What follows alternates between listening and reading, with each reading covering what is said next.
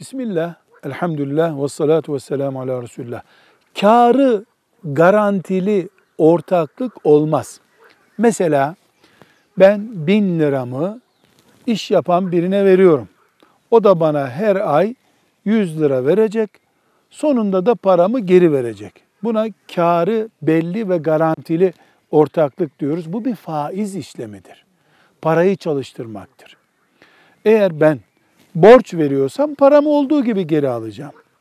Hayır, bin lirayı borç değil de ona ortak olmak için verdiysem bu onun ne kadarına tekabül ediyor? Yani parayı verdiğim kimsenin malının yüzde üçüne tekabül ediyor. Yüzde üç ortağım demektir.